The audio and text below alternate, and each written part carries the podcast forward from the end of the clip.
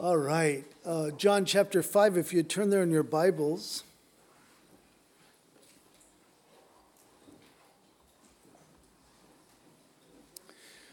There's a, a new little weak sheep video, like music video. Our family saw it last night, and um, it's fun because there's some kids from the church in the music video. And so I think um, if possible, next week we'll, we'll show that after the worship. And it's just a short little thing, but it's, it's just fun to see that. We've always had music in our home. Um, my, my grandfather, who I never met, Grandpa Jake Renner, was a musician. Um, he played banjo and guitar, so I'm assuming it was kind of a bluegrass type of thing. I have one of his banjos um, that dates back to 1925. So that's cool. And then um, in our family, my wife, she took piano lessons when she was a kid, but never really did anything with it. And then, you know, as we started having kids, our first music experience was Soapbox, a three piece punk rock band, who um, oldest son was the drummer, and two of his friends, uh, guitar and, and bass, and they really became kind of a big thing in Oak Harbor for a while. And, and uh, this is what back, it's been a long time. But uh, when Tooth and Nail, which was a music company out of Seattle, um, they were doing a lot of stuff. And so Soapbox was opening for different bands um, at the time like 90 pound wuss, roadside monument. Roadside monument.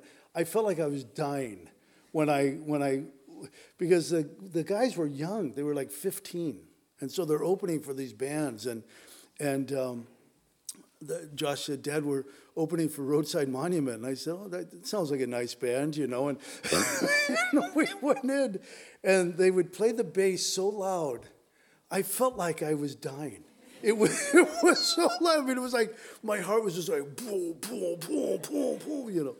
Anyway, and then of course with Weak Sheep, uh, being a part of our family, it's all family members, you know. And on this last album that Mariel did, Mariel and Nate, um, two of our granddaughters sang a little bit on it. So it's fun. I love that type of stuff. Anyway, am I bragging? I guess I am. Let's read the text and then we'll pray. Verse 16, chapter 5 For this reason the Jews persecuted Jesus and sought to kill him because he had done these things on the Sabbath. But Jesus answered them, My Father has been working until now, and I have been working. Therefore, the Jews sought all the more to kill him because he not only broke the Sabbath, but also said that God was his father, making him equal with God. Then Jesus answered and said to them, Most assuredly, I say to you, the Son can do nothing of himself, but what he sees the Father do. For whatever he does, the Son also does in like manner. For the Father loves the Son and shows him all things that he himself does, and he will show him greater works than these, that you may marvel. For as the Father raises the dead and gives life to them, even so the Son gives life to whom he will. For the Father judges no one, but has committed all judgment to the Son, that all should honor the Son just as they honor the Father. He who does not honor the Son does not honor the Father who sent him. And Father, we pray that as we look at these verses and the verses that follow, Lord, we ask, as we always ask, that you would teach us. Would you give us life application? Would you help us to appreciate who we are and what we have in you, Lord? Would you help us, even if we're familiar with the text, that we would approach it anew? So, Holy Spirit, please speak to us, we pray. In Jesus' name, amen. If you were with us last week, or if you're familiar with the text, you know that um, there was a man who we're told in the scripture he was lame. So we're not quite sure what that means. Um, but he was in this condition for 38 years, and he was there at the pool of Bethesda. He was waiting for the stirring of the water. There was this belief that an angel would come down at certain times, stir up the water. Whoever got in first was healed. And we talked about that last week. You could listen to the teaching on that if you're interested. Of course, uh, Jesus healed him. Jesus asked him the question, Do you want to be made well? And the man came up with um, reasons why he wasn't healed. You know, someone always slips in before I do, and I'm not fast enough. And I suggested that they were probably legitimate excuses, but, but they were excuses. And so Jesus said to him, we saw this in verse 8 Rise, take up your bed, and walk. And immediately the man was made well, took up his bed, and walked. So, uh, if, if the account would have ended there, we would have said, Oh, here's another beautiful thing that Jesus did. He's so wonderful, you know, and he is wonderful. And he did and does beautiful things. But of course, the account goes on. Uh, there were those that were there. There were some Jews, perhaps some religious Jews, are upset because the man is breaking the law. How is he breaking the law? Well, he's carrying uh, his bed. And, and we need to remember that this wasn't like a you know king size, queen size bed on his shoulders or anything like that. It was probably a bedroll um, because he would carry this and he would uh, lay it down and lie on it. Maybe he would use it when he would be out begging for alms if he was lame. That's probably the only means of support that he could get. But here he is now carrying his bed and he's confronted. He's confronted by the Jews, and they say that it's not lawful to do what he's doing, carrying his bed on the Sabbath. But of course, when you look at the text carefully, it's apparent that they really could care less about the Sabbath. They could really care less that this fellow was carrying his bed on the Sabbath. What they wanted to know is who said to you? One say, well, he who said to me, I was told to. I'm just following instructions. I'm just following orders, you know. He told me to rise up, take my bed, and walk. Uh, who is that man? And as we saw last week, the fellow had no idea who the man was. And that seems strange, doesn't it? Doesn't that seem like one of the first things that you would do? Especially if you were in a horrible condition, someone healed you, someone uh, miraculously changed your life for the good, and you wouldn't stop and say, What's your name? Thank you. Thank you for doing this for me, you know. But he didn't know his name. And so Jesus sees him later in the temple area, and uh, he talks to him, and the fellow gets his name in verse 15. That's where we left off last week. The man departed and told the Jews that it was Jesus who had made him well. And so that's why they wanted to persecute Jesus. That's why they wanted to kill Jesus, not just persecute Jesus, but kill Jesus. So in our text today, we see two reasons why they wanted to kill Jesus. They wanted to kill Jesus because he had done these things on the Sabbath. And secondly, they wanted to kill Jesus because he was making himself equal with God. Now, that's important to the text. In fact, that's probably the more important part of our text today that Jesus was making himself equal to God. We know from the other gospel accounts and even John's gospel account that there were other reasons why they wanted to kill Jesus. They wanted to kill Jesus because they didn't like Jesus. they were jealous of Jesus. They didn't like the fact that Jesus was constantly shaking up things, you know, and and, and going against the tide of, of you know, the religious establishment and all. And so they wanted to get rid of Jesus. And I think it's worth noting that they did not persecute, they did not prosecute the one who technically broke the law by carrying his burden, a burden on the Sabbath. The formerly lame man. Jesus just simply spoke words. So, where in the law do we see it's unlawful to speak words? Nowhere.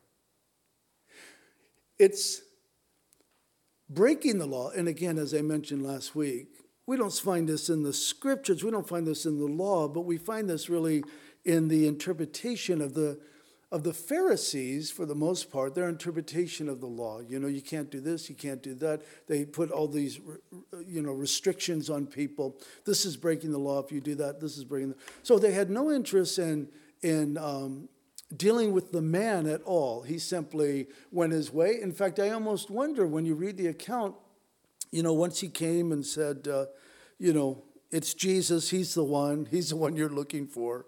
I don't think they were surprised to hear that it was Jesus who had done, been doing these things and done this thing for him. But you just kind of picture what did the guy do? He just, you know, drops his bed and walks off and lives his life and whatever. And now all the heat's on Jesus. You know, guys, um, people are turned off toward religion. I was. Man, when I was a, a young person and, and I started at a fairly young age, I think when I was probably 13, I started thinking, boy, there must be something else. There must be something more.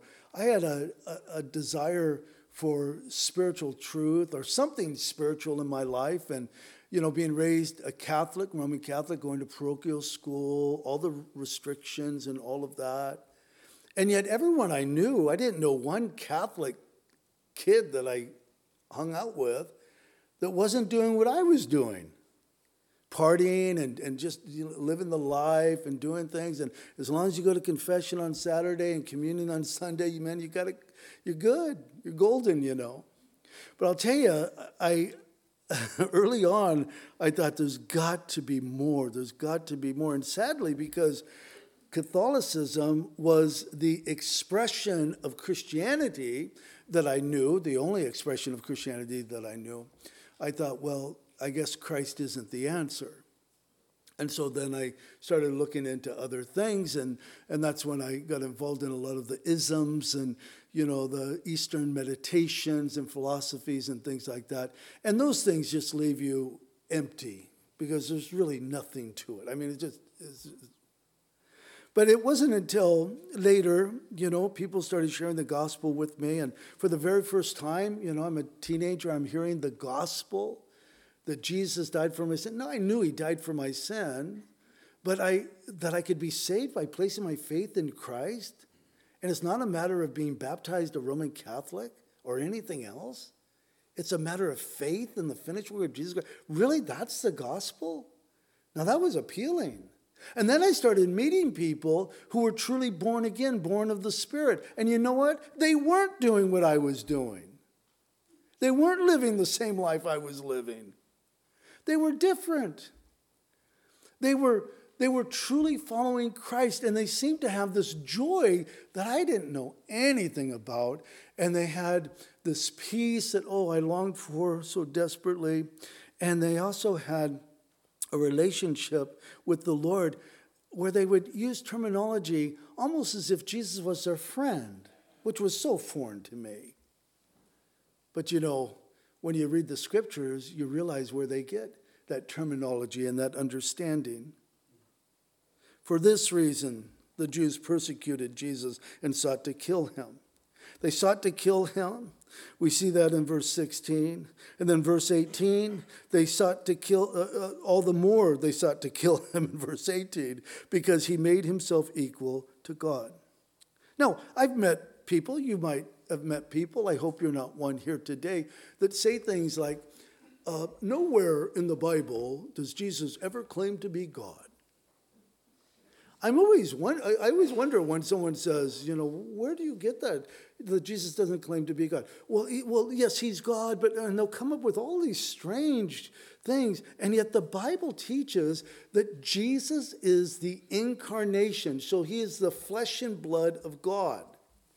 That he came to the earth, he is God. He's not a good man or a perfect man, he's not a prophet, he's God in the flesh. Remember, he's Emmanuel. God with us.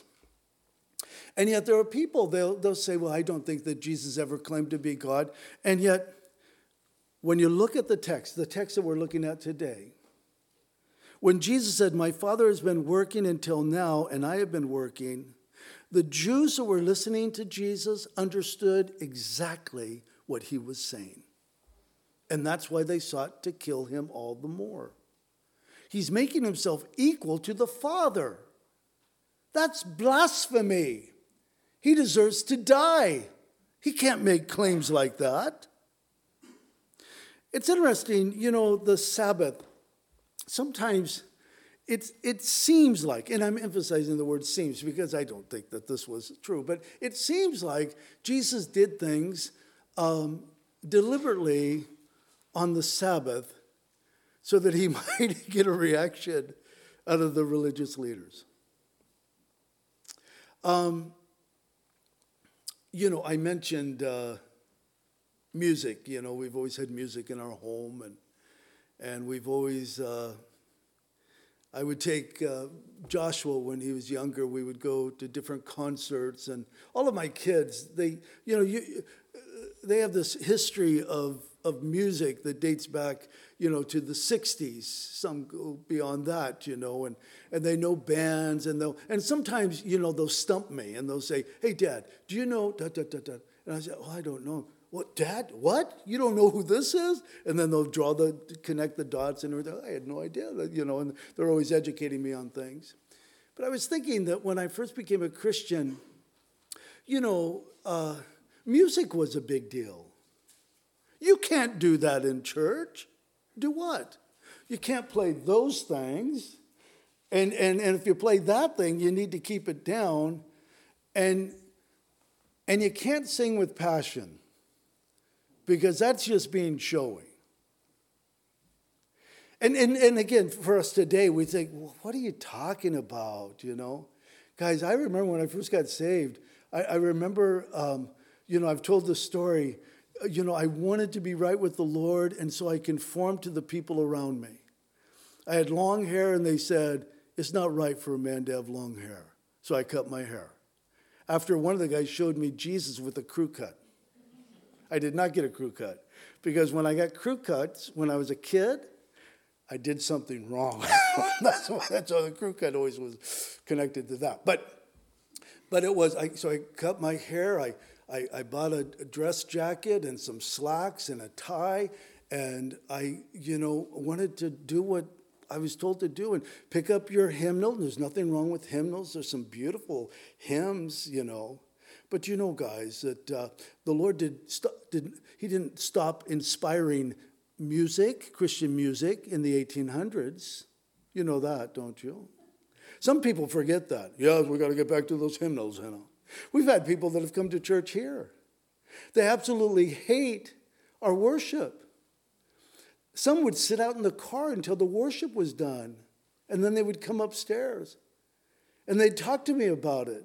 And I'd respond the same way. I said, I would say, I'll tell you what, when the church starts worshiping you, you could tell us what worship you prefer. but until then, we're worshiping the Lord. And there's going to be different expressions of that worship, you know, of course, all with order and structure to it. There's this religious mentality you need to do this, you need to do this this way, you can't do that, you can't, and this is how it is, and you can't. And, and again, from our perspective, guys, because things have changed so much to where now we're almost on the other side of the angle where we're trying to, our wall, where we're trying to pull things back in and saying, you know what, I don't think that's of the Lord. What you guys are doing there, that's not really of the Lord. This is really going into the whole Eastern, you know, stuff. You know, the holy laughter well, the gurus that I was dabbling in were talking about holy laughter in the 60s. This wasn't the, this wasn't the, you know, the world copying the church. What we've seen is the church copying, copying the world, or really not just the world, but the demonic influences, some of these other things. But we need to be careful because we say, well, we're so open, so free, and everything. Well, things should be done biblically and, and you know, according to Scripture. But we need to understand that during this time there was so much confusion. Jesus, you're breaking the law. How did I break the law? Because you told that guy, well, there's no law that says I can't speak. There's no law that says I can't heal. Technically, the only law that's been broken, and even that has not been broken, is, has been broken by the man who picked up his bed mat and walked off. And Jesus says, listen, you need to understand the Sabbath, the Sabbath, the Sabbath. There are still people today that get caught up in the Sabbath. Christian, I, I remind you of this quite often, Christians. Please don't say, because you sound so ridiculous, when you say, Yes, I keep the Sabbath every Sunday. Oh gosh. It's embarrassing when Christians do that because the Sabbath is not Sunday. It's never been Sunday. You cannot change the Sabbath to be something that it's not. Sabbath has always been, will always be Friday sunset till Saturday sunset. That's Sabbath. But you see, the church wants to adapt these things and say, yes, we keep the law and we keep the Sabbath and everything, and it's because we worship on Sunday and everything.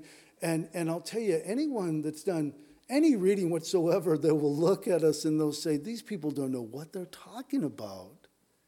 That's religion. And people are turned off by religion. Jesus says, My Father has been working until now. In essence, he's saying, Listen, Father doesn't take a break. He doesn't need a nap. He who keeps you will not slumber. Behold, he who keeps Israel shall never, neither slumber nor sleep. Psalm 121. The Sabbath was made for man's benefit. And really, it was made for Israel's benefit, for the Jewish people's benefit. Some of you may say, no, that's not, that's the word of God. That's the word of Guys, when you fall into that trap, you need to go back and read Galatians and you need to read Romans and you need to, because remember what Paul was dealing with this very issue. Gentiles are coming to faith in Christ and they're saying, well, uh, okay, I got to keep the Sabbath and I got to keep the festivals and I got to, I got to get circumcised. And Paul's saying, no, no, no, no. None of those things are applicable to you. The Sabbath is not, the feast, the festivals, the circumcision. No, none of these things apply to you. They apply to Israel. They are a sign, they are a symbol of a greater thing. You are the fulfillment of all of those things. And see, we need that, that biblical mindset. And Jesus was constantly teaching, constantly teaching. He says in the text that we read this morning that, um, that there is judgment coming. He tells us that the Father doesn't judge, but He's given all judgment to the Son. And you know, the Bible, when we look at the Bible, we know that there is a judgment that's coming. In fact, there are two judgments that are coming. One judgment is the Bema seat, the other judgment is the great white throne judgment. No non believer will stand before the Bema seat of Christ. That's only for the believer. No believer will stand before the great white throne judgment. That's only for the unbeliever. Judgment is coming. He spoke about raising the dead. Look what it says in verse 22, or let's see, verse 21 For as the Father raises the dead and gives life to them, even so the Son gives life to whom he will. He's speaking of resurrection. You say, well, how do we know he's speaking of resurrection? Let's look on at the text that we did not read. Most assuredly, verse 24, most assuredly I say to you, he who hears my word and believes in him who sent me has everlasting life. Oh, by the way, there's everlasting life for everybody. Everlasting life with Christ, everlasting life without Christ everlasting life with Christ if you've placed your faith in Christ, everlasting life without Christ if you've not placed your faith in Christ. Anyway, the text goes on. Me has everlasting life and shall not come into judgment, but has passed from death into life. Most assuredly, I say to you, the hour is coming and now is when the dead will hear the voice of the Son of God, and those who hear will live. And it goes on and it speaks of resurrection. So there is a judgment. There's a judgment for the, for the righteous and the unrighteous, for the saved and the lost. There is eternal life. There is eternal life for the saved and for the lost. There is eternal life for the saved, eternal life with Christ, uh, for the unbeliever, eternal life without Christ there is a resurrection. In fact, Jesus goes on in this text to speak of four resurrections. And we're going to look at that quickly because I'm, I'm already running out of time. You know, guys, as Christians, many times we, we, we just don't stop to think about things and, and to ponder things. And, you know, there's kind of this, this mindset, you know, um, what do we say when someone dies? Well, they've gone to a better place.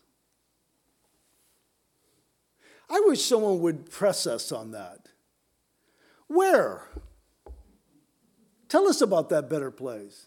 How do you get to that better place? Who goes to that better place? Why is it a better place? Why do you say it's a better place? See, we need to think through these things. Or we say, they've gone home. Well, that's kind of the way we talk as Christians because we know that our citizenship is in heaven, so heaven is truly our home. But again, do we really stop and ponder that? And there's kind of this mindset, sadly, even among Christians, that you live your life, you die, and then you're in heaven. But is that what the Bible teaches?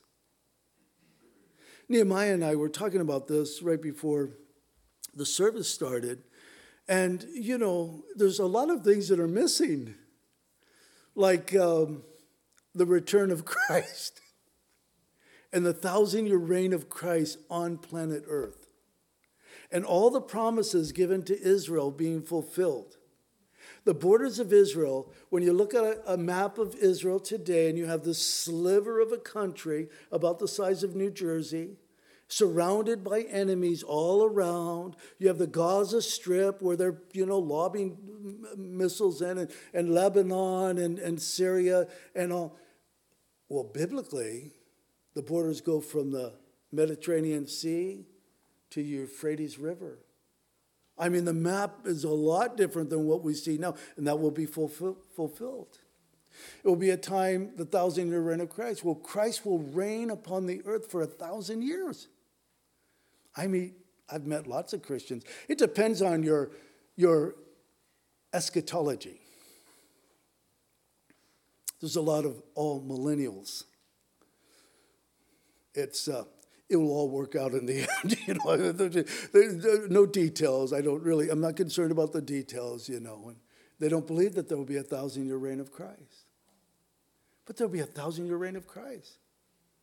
The Bible says for the Christian, absent from the body, so that speaks of death, present with the Lord. What does that look like? The Bible speaks of the resurrected body. The resurrected body is not God just putting our body back together, it's a new body. It's a heavenly body. It's a body that will never perish, where mortality is no more. The teeth of that body, if we have teeth, will never rot. the arteries of that body, if there's any arteries in that body, will never clog. Um, that body will never get sick. That body will never lose its hearing or its ability to speak or its eyesight. You say, wow, that's, that's interesting. But we were talking about this between services, and I said, and, and you know what, Nehemiah? The Bible ends, the book of Revelation ends with a question mark. Because, see, we don't even know what's beyond that. Do you realize that? You say, I don't like not knowing. Listen, if we trust the Lord, it's I don't know what it is, Lord, but I know it's going to be great. You might be saying, What are you referring to, Dan? Well, the old heaven and the earth, old earth have passed away. They are no more. And he creates a new heaven and a new earth. You say, why? Lord, why would you do that? Who's going to be on that new, that new earth, under that new heaven? What's that all about, Lord? And you can almost picture Jesus saying, You'll just have to wait and see. Guys, it's glorious what's in store for the, for the believer. In verses 24 through 29, Jesus spoke of four different resurrections. The first resurrection speaks of the spiritual resurrection of the lost. Most assuredly, I say to you, he who hears my word and believes in me who sent me has everlasting life. Note that. Has everlasting life. Speaks of being born again, being saved. And shall not come into judgment, but has passed from death into life. Most assuredly, I say to you, the hour is coming and now is when the dead will hear the voice of the Son of God, and those who hear will live. And I suggest to you that that speaks of a spiritual resurrection. You might be wondering, where do you even get that? Well, there's a number of scriptures we could look at, but, but in Ephesians alone, Ephesians, and I'll just pull from one chapter. In Ephesians chapter 2, the the author, of course, is the Apostle Paul, and he says, And you he made alive. He's speaking to believers. And you he made alive. It's assuming that we needed to be made alive. And the verse goes on to explain who were dead in trespasses and sins. See, it's a spiritual resurrection. It's, it's that old life passing away, becoming new in Christ Jesus. This is why many of us love that, that um, description that Jesus gave to Nicodemus you must be born again. We say, oh, that beautifully that, that it's a beautiful picture. Those words describe what's happened to someone who's truly come to faith in Christ. My life has changed. I am a new creature in Christ Jesus. I'm not perfect. I still struggle with things. I could still, you know, rebel against God. It's not like I'm, you know, controlled now by the Spirit of God. But but I have a new life in Christ. I don't have to live a life of sin. I get choose to. I'll reap the consequences. But I don't have to. At one time, I was in bondage to sin. Paul says to the Romans, at one time, we were slaves to sin. Well, a slave has to obey its master. But he says, but now in Christ you've been set free. You're a new creature and he made alive, and you he made alive, who were dead in trespasses and sins. The same chapter, Ephesians chapter 2 and verse 5. Even when we were dead in trespasses, made us alive together with Christ. By grace you have been saved. I hope that every person in this room and listening, or downstairs listening, watching, I hope that you've experienced that spiritual resurrection. If you haven't, you need to place your faith in Christ today.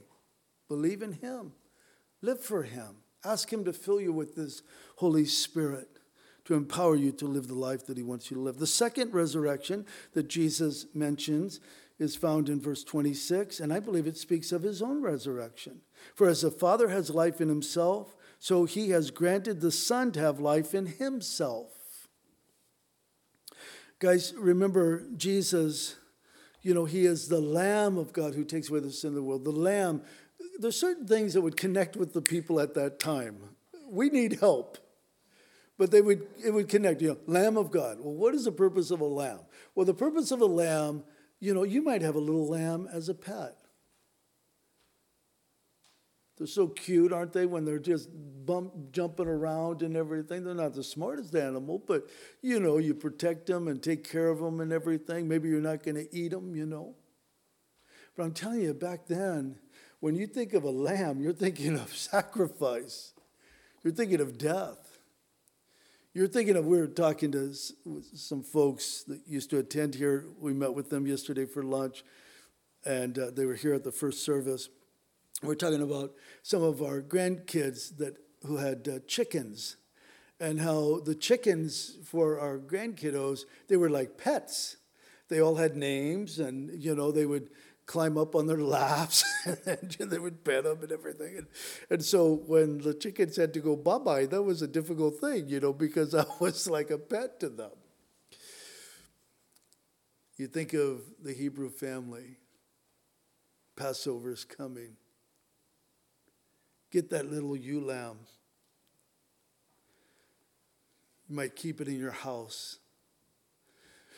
Remember the story that was told to David when David had committed adultery with Bathsheba, and the prophet came with a story. It was a fabrication.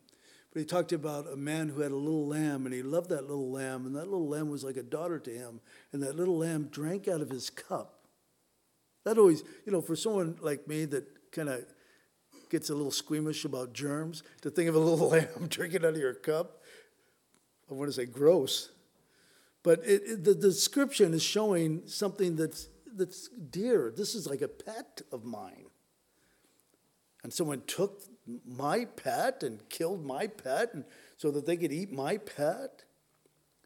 But for the Hebrew family, they would take that little lamb and they would have that lamb in their home, and the children would be petting that lamb and take, they wouldn't treat the lamb as, you know, something despised. And then they would take that lamb up to the to the temple. and that temple, the, the priest would take that lamb and slaughter that lamb. And again, in our culture today, because we, we just look at things so differently than the rest of the world has forever, we say, oh, that's a shame. And it was God saying, no, that's a picture of my son. Do you understand? It happens over and over again. It doesn't happen once, it happens over and over again. It happens for every family because my son, his death, his blood is sufficient for every family. Every, everyone needs to partic- uh, partake of, of him by faith in Christ, you know. But Jesus, he lays down his life. He takes it up again. Remember what he said? No one can take my life from me. He wasn't being arrogant, he was just simply speaking the truth. I lay my life down. And if I lay my life down, I'll rise it up again. The third resurrection is the future resurrection of believers. Look at verses 28 and 29, not all of verse 29. I'll stop. You'll see why I'm stopping. Do not marvel at this, for the hour is coming in which all who are in their graves will hear his voice and come forth, those who have done good to the resurrection of life. I think of my mother, I think of Tracy's mom and dad, I think of many people that we've known over our lifetime that had placed their faith in Christ and they've gone home to be with the Lord. And um, a time is coming when Jesus will come in the air, I don't believe it's at the second coming, I believe it's at the rapture of the church. And um, the first thing he'll do, and I'm reading now from 1 Thessalonians chapter 4, verse 16, for the Lord himself will descend from heaven with a shout, with the voice of an archangel, with the trumpet of God, and the dead in Christ will rise first. Do you remember the context of that? The believers in Thessalonica, they were concerned. They said, My, my mother, my, my, my brother, my, my sister, our neighbor, they believed in Jesus. They loved the Lord, but they died. Is it too late for them? Is there any hope for them? They died before the Lord came back, after all. And Paul says, No, no, no, no, no, you don't understand. We don't mourn as others who have no hope. Jesus is coming and he will raise the dead first, and then those who are alive and remain shall be caught up to meet the Lord in the air. You guys know that part of the text. But remember the, the main part of the text, it's like that was an added. That was like a, oh, by the way, for those of you that are alive when the Lord comes back, you're not going to experience death. You're going to be caught up to meet the Lord in the air. Glorious. It's beautiful. The fourth resurrection is a resurrection of the unbeliever. And we find that in the end, at the end of verse 29. And those who have done evil to the resurrection of the condemned, or of condemnation, excuse me. This resurrection involves only the lost. It will take place, this resurrection will take place before um, the new heaven and the new earth. Let me just read from Revelation for you. Revelation chapter 20. It says, Then I saw a great white throne, and he, the he there was Jesus, who sat on it, from whose face the, face the earth and the heaven fled away, and there was found no place for them, that is, the earth and heaven. And I saw the dead, small and great, standing before God, and books were open, and another book was open, which is the book of life, and the dead were judged according to their deeds. Now, we might say, well, wait a minute. I thought that I thought that we were saved by faith and faith alone, not deeds, not works. That's true. This isn't the resurrection of the righteous. This is the resurrection of the unrighteous. This is the resurrection of the lost. You need to understand this. God is so fair. So fair. Even at the great white throne judgment, the arrogant man, the self sufficient woman who says, I've been a good person, I've lived my life in integrity. I, I, I, I, I will one day stand before the Lord and he'll open the books. I, I see you uh, visited the orphans and the widows. Very good. Wonderful. Oh, you, you put some money in that little red uh, canister, you know, the Salvation Army thing. That's Good, wonderful, wonderful. We'll go through. Bring the book of life. I'm sorry, your name's not found in the book of life. That's not fair. Guys, listen. I don't want to toy with this. The message of the gospel is this we are dead in our sins without Christ. No one has any hope without Christ. We are hellbound without Christ.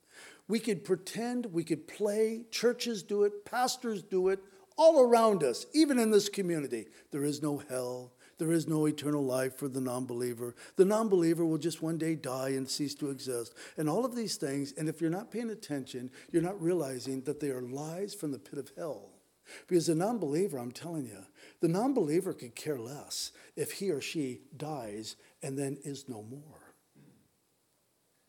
What difference does it make? But if the non believer came to believe what the Bible teaches, that there is a judgment, that they will have to stand before the Lord one day and give an account, that there is a resurrection for the non believer, and that resurrection is the resurrection it's referred to as the second death. It is the resurrection of condemnation. It is eternal damnation. It is the place that Jesus talks about where the worm never dies, where the flame is never extinguished. It is a place of suffering, of gnawing, of teeth, groaning, you say, that's not fair. That's not fair. That's not fair. God is mean. This is why we need to be people of the Word of God. On Wednesday night, you know, we're, we're looking at Lamentations, and I'll tell you, Lamentations is heavy. You know why it's heavy? Because it's the aftermath of Israel's disobedience. But was God fair? God sent prophet after prophet after prophet to the people. Uh, God didn't say, I'm giving you a warning, it's Monday, and Friday judgment is coming. No. It was decades of time. And God was long suffering. And He says, Repent. Stop. Don't do this.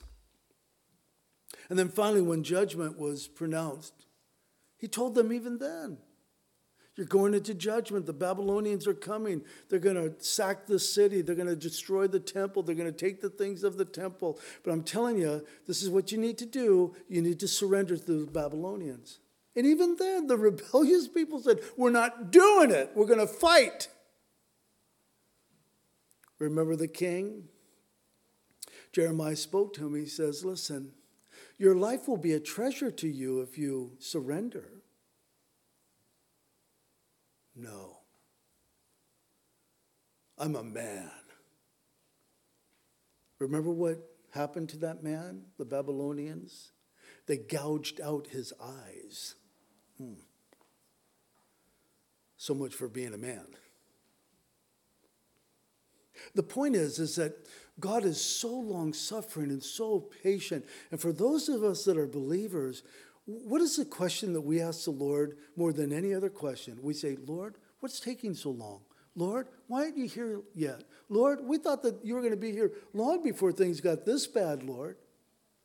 And we need to remind ourselves, Christians, we need to remind ourselves the Lord is long suffering, not wanting any to perish, but all to come to repentance. The long is so the Lord is so long suffering.